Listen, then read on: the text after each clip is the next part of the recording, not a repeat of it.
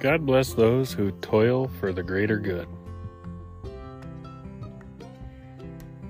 Labor Day weekend. Oh man, the Labor Day weekend. So I want to thank all of you who are working hard uh, in or out of the house. Now, just because one of you brings money home does not mean both of you are not working. You know, there's a lot of uh, people out there that are at home parents.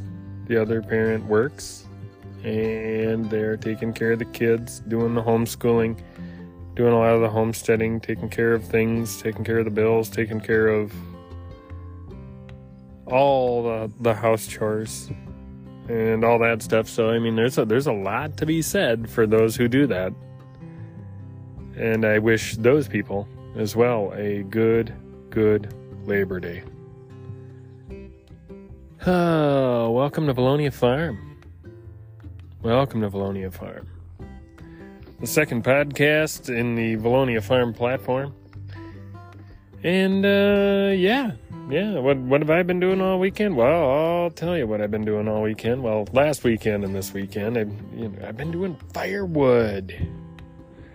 And I actually like doing it, but man, you know, I mean, it's kind of a hot weekend, so I'm glad to get her done by 3:30 in the afternoon, and I'm really glad that I'm sitting here in the woods right now.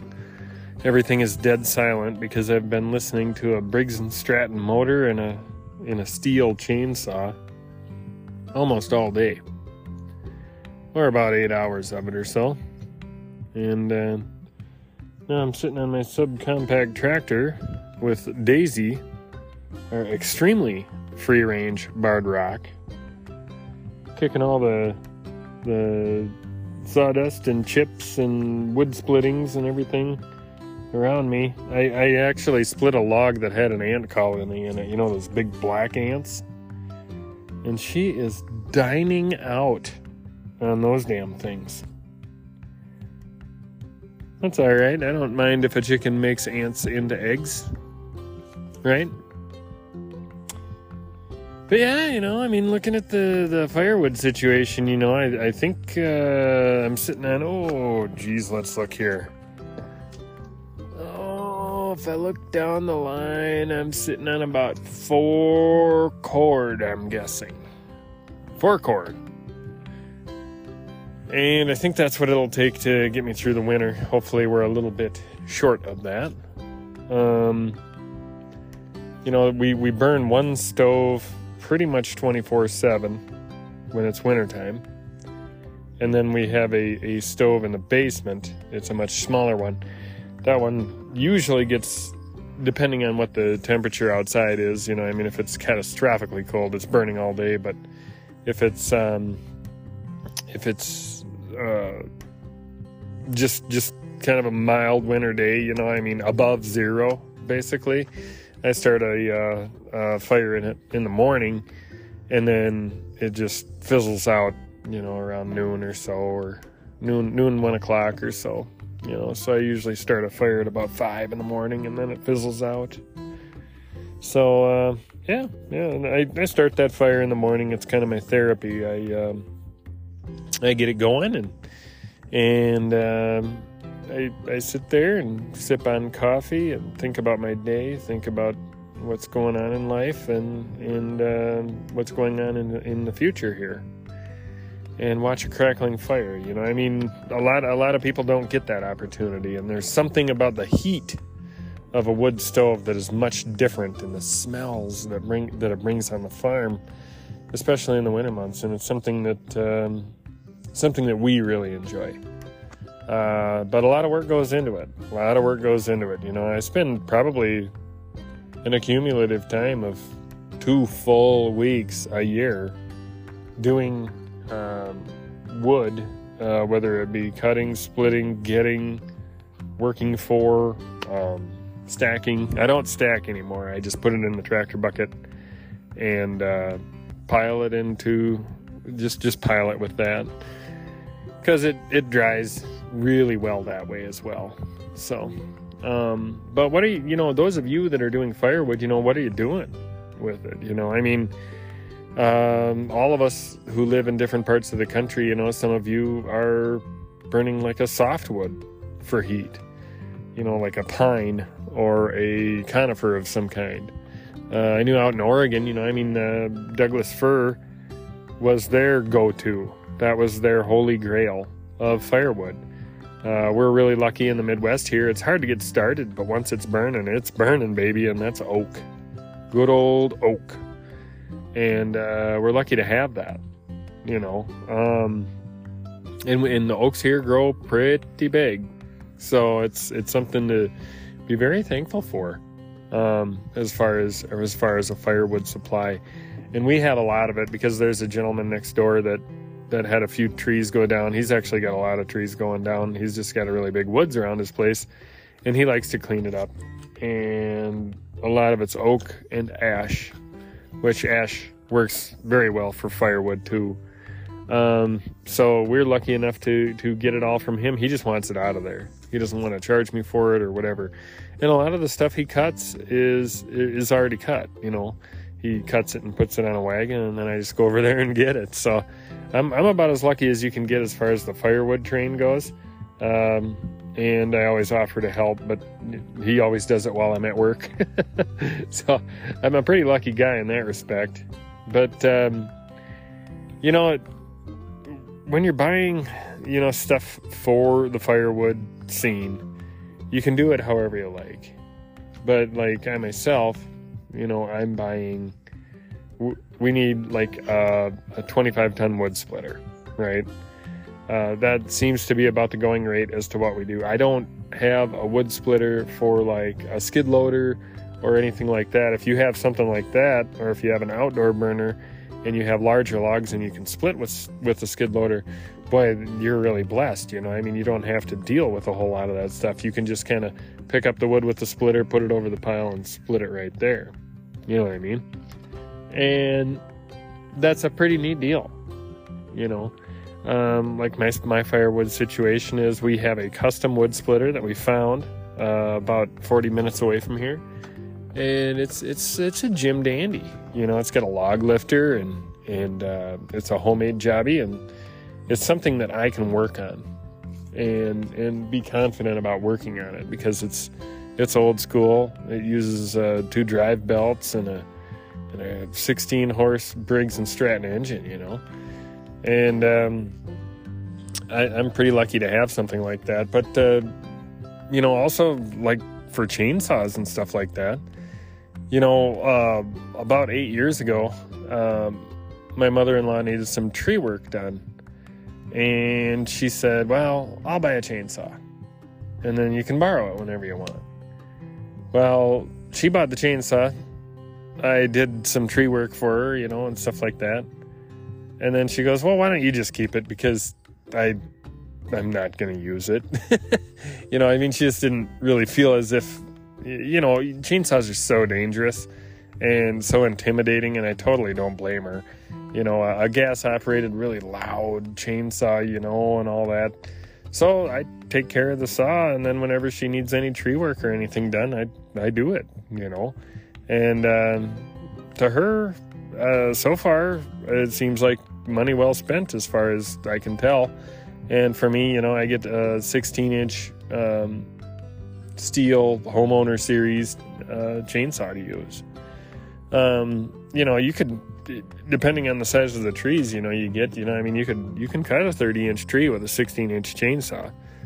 You know, if you've got 15 inches of face bar on it and then you cut each way you know, each side of the tree. You can do that.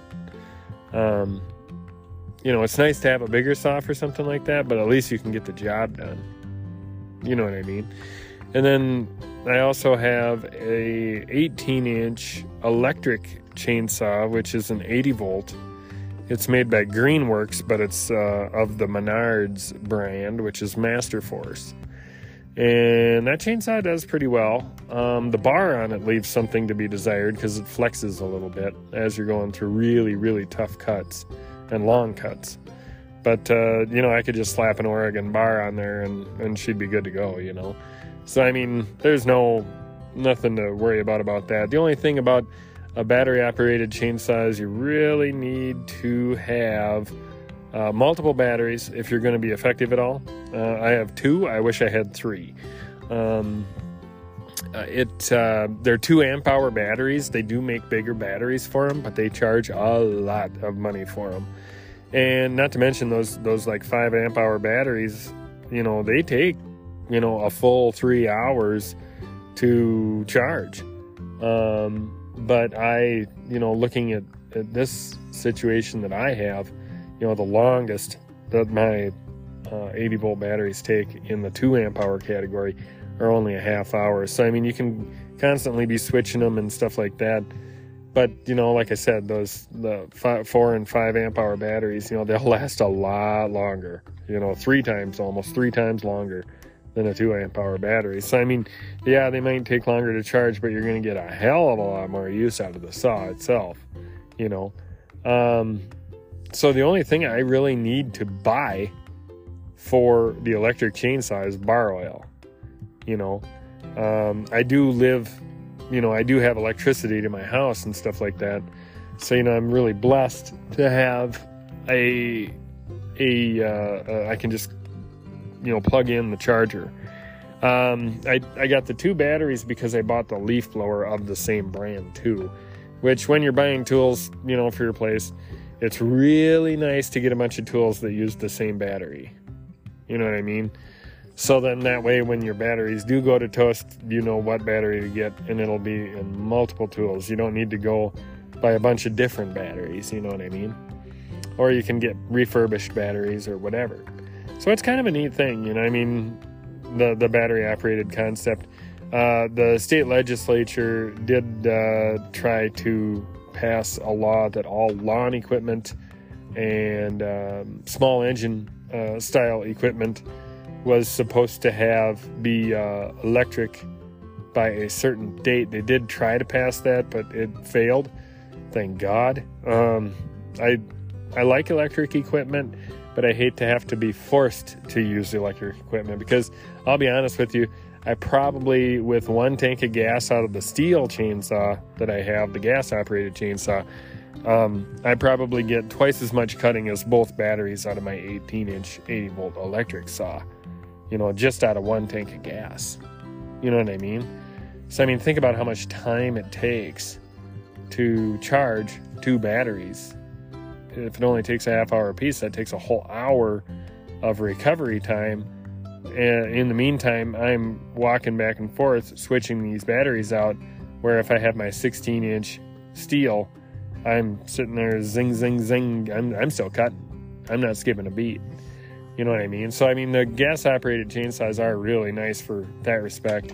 Um, they're they they are coming a long ways. I do not have top of the line battery operated chainsaw, but um, the um, the Stihl chainsaw I have is about the bottom of the line in the gas Stihl category.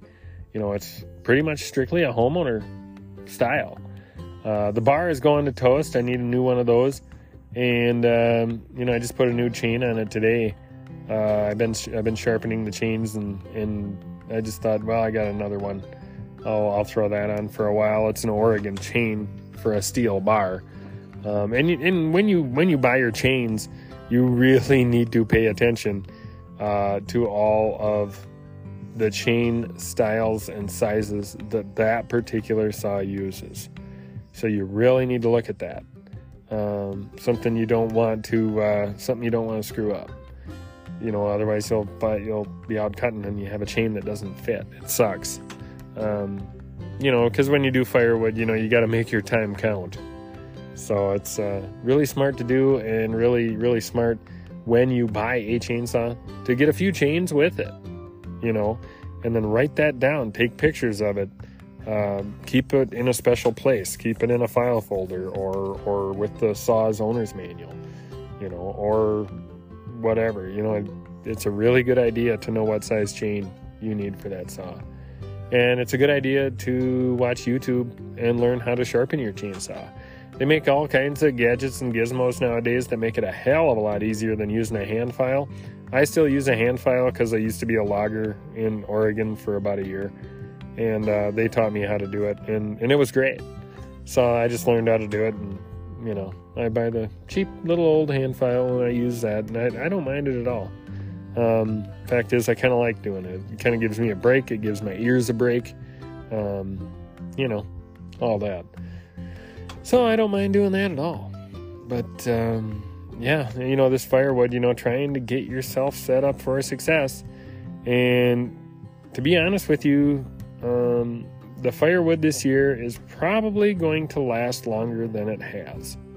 And the reason I'm saying that is because a lot of it's oak.